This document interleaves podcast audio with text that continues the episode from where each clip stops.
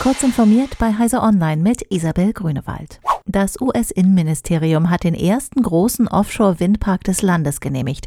Das Projekt abseits der Küste des Bundesstaates Massachusetts im Nordosten der USA soll nach Fertigstellung mit bis zu 84 Turbinen 800 Megawatt produzieren und so 400.000 Haushalte und Unternehmen mit Strom versorgen können.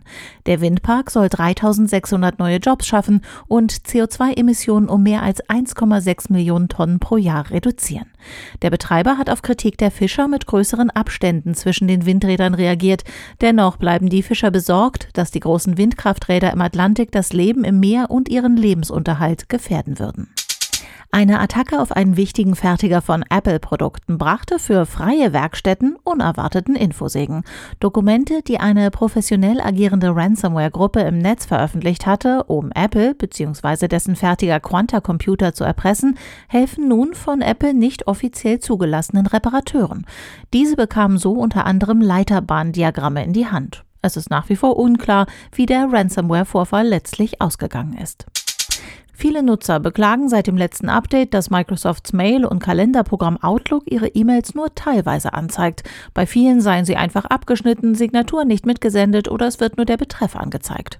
Microsoft bestätigt die Vorfälle und bietet bereits eine Lösung an. Sollte die Behebung noch nicht automatisch angekommen sein, müssen Betroffene in den Einstellungen unter Update-Optionen auf Aktualisieren klicken und den Outlook-Client neu starten. Laut Microsoft dürfte Outlook dann wieder einwandfrei funktionieren. Mit der Effelsberger Radioschüssel feiert das größte vollbewegliche Radioteleskop Europas in diesen Tagen seinen 50. Geburtstag.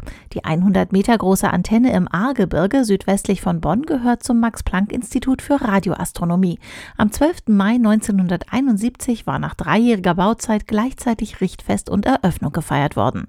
Erst 29 Jahre nach seiner Inbetriebnahme wurde es vom Green Bank Observatorium in den USA als weltgrößtes vollbewegliches Radioteleskop abgeschlossen abgelöst.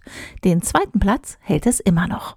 Diese und weitere aktuelle Nachrichten finden Sie ausführlich auf heise.de.